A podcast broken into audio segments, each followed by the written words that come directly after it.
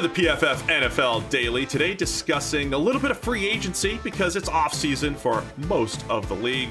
And Sam, you have an article over at pff.com that's going to be either out now or coming out soon about some, I don't know what you got for the title, but some older free agents, some guys who are younger than us, but still older than most free agents. Some of them are our age. Right. But one of the trickiest things, because our free agent list is over at pff.com, and one of the most difficult things for us when we're putting free agent lists together is how do you sort out the guys that are 25, 26, heading into their prime versus the older free agents who might only be on a 1 year, maybe at most a 2 year deal, and putting them in the same ranking list, but realizing, hey, look, these veterans who have been around for a while, they might be in their 30s, they could still add value. So let's break down some of them and some of the names that are going to be out there to help some needy teams. Yeah, and it's getting more complicated because all these players, you know, the high end, the how old you can get and still play at a high level seems to be getting older and older. Tom Brady, obviously, arguably the best quarterback in the NFL still at like 44. Andrew Whitworth just became the first player in NFL history to play a game, to start a game at left tackle over the age of 40. Jason Peters has been playing really well, not quite up to his, you know, peak, but still playing at a capable starting left tackle level. He's a year behind Whitworth, 39, I think. So like the age at which guys start to decline, at which guys can still play at a really high level, just keeps going on and on. But if you're an NFL team looking to hire these guys in free agency, looking to offer up these contracts, you can't trust that yet, right? So you're still going to be looking at bringing these guys in for a short-term contract, a relatively low money type of deal, minimize the risk in case they do fall off that cliff. But I think it creates these really great opportunities for value for teams because, you know, these guys are going to be getting short-term, probably low market type of deals, but some of them are still great players despite their advancing years. And two of the names that you already listed here are guys that are, you know, that were in the same boat essentially last year. Melvin Ingram, Casey Hayward, guys who did sign that 1 year contract, came in and brought a ton of value. Melvin Ingram brought value to the Pittsburgh Steelers, but wasn't exactly a fit. They traded him to the Kansas City Chiefs, and he's been fantastic up front, right? Just the same thing he's been doing all his career, winning with his hands and being a good run defender who can get after the quarterback. And then Casey Hayward was coming off a down year.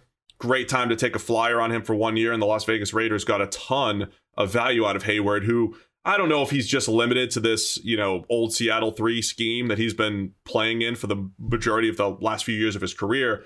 Maybe he's only limited there, but he's been, you know, fantastic for the majority of his career outside of that 2020 season. Both of those guys hit the market once again next season. Yeah, and he might be now because he's as old as he is. He's 32, which is, it's not as old as everybody else on this list, but for a cornerback, that's practically geriatric. So, you know, maybe at this point in his career, Casey Hayward is kind of scheme limited to that cover 3 type of system, but there's a lot of teams still playing that. So he still should have a marketplace given what we saw from him this year. Didn't quite maintain the incredible start to the season, but even over the entire year, allowed basically 50% of the passes thrown into his coverage to be caught. Didn't give up a lot in terms of yards per catch. So even when he was giving up receptions, they didn't go for very much. And the passer rating was pretty low. So, yeah, there are teams out there that have real issues at cornerback, particularly as a number 2 spot. I think Casey Hayward was definitely earned a gig somewhere. Defensive linemen, you always have these guys who are big names. They get into their 30s. I like to envision them just taking a lesser role. It doesn't always happen that way. And Ndamukong Suh's still playing a ton of snaps. I think he'd be better off in a lesser role. But you have guys like Von Miller, Jerry Hughes, Calais Campbell. These guys are going to be hitting free agency. Von Miller still looks good, but the risk here is not only decline, but it's also injuries. Calais Campbell battling injuries. Von has battled over the last couple of years. But those guys could still play, and I wonder, especially in the Von Miller, Jerry Hughes case, does a team just make them a 500, 600 snap guy that just rushes the passer? Are they still going to be every down players? And with Campbell, he could play all over the defensive line, so there's still value in some of these mid-30s defensive linemen. Yeah, Hughes, I think, could become an interesting sort of situational pass rusher late in his career. He's been basically Buffalo's only pass rush for the majority of his entire career. He still leads the team in pass rush grade and in pressures with 48 this year. But he's not quite the force that he once was. But Jerry Hughes, the guy that, you know, even at his best wasn't a great run defender, and the later he gets into his career, the more his run defense begins to become a problem. He, I think, is a perfect candidate for just scaling it all back and just saying, forget it. Don't even think about the run. We're going to bring you in third downs, obvious pass situations, get after the quarterback. Von Miller's a little bit different because his pass rush grade has declined pretty significantly. Like, he went on a run of 5 years out of 7 with a grade above 90. The last couple of seasons that he's played, it's been sort of 75. He still generates a decent amount of pressure, but it's not at the rate that it was before. But interestingly, like, his run defense has remained absolutely elite. So he's not necessarily a guy that you want to at least convert into a situational pass rusher. He's still, I think, an every down player, but you probably have to sort of factor in the fact that he's not going to lead the league in pressures, and he's not going to be like the most devastating edge rusher in the NFL anymore, just an effective guy who's still an elite run defender. We're on to the divisional round of the NFL playoffs, and DraftKings Sportsbook, an official sports betting partner of the NFL, is celebrating with a huge odds boost for new customers. Counting down to Super Bowl 56, new customers can get 56-1 odds on any team. Bet just $5 and get $280 in free bets if your team wins.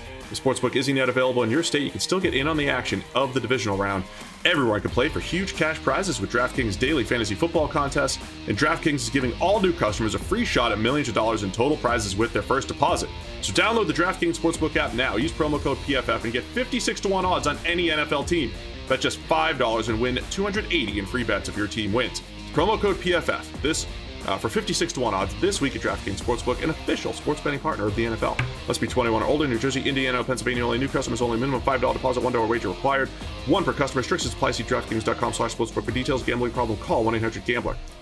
Just to put a bow on the Calais Campbell discussion too, he had 4 straight years of elite grades, 90-plus grades from 2016 to 19. He's still graded in the green for us, between 74 and 80. That's good, that's solid, but he's battled injuries the last couple of years.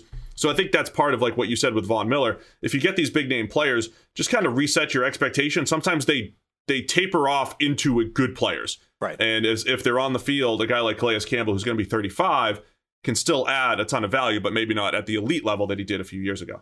Yeah, and Calais Campbell's already kind of done the resetting expectations thing, the kind of bargain basement type of deal. Like, he went, obviously he was a former first-round pick way back in the day, but he was recently traded. I mean, he was traded to the Ravens for a 5th-round pick, right? So he's already been a guy that's dramatically exceeded really low cost to acquire him, and this could be a similar type of deal in free agency. Obviously, no draft picks involved, but if his contract is a cheap deal in free agency, he's a massive...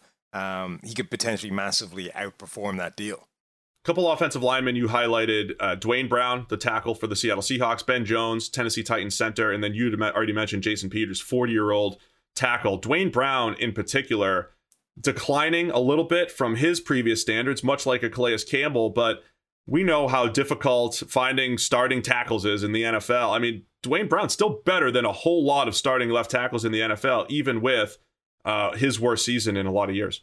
Well, still better. And also critically, this is where, you know, Andrew Whitworth and Jason Peters potentially make Duane Brown a little bit of money, right? Because this is like, it might be like the Casey Hayward thing. When you get to his age and you have a bad season, it's like, all right, he's done. Pull the plug. We're over.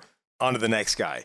But as you said, 1, the level that he slipped to this year wasn't particularly bad. And 2, maybe that isn't the end. Like, maybe that was just a relative down year for him. Maybe he had a bad injury or, you know, something that he carried all season long.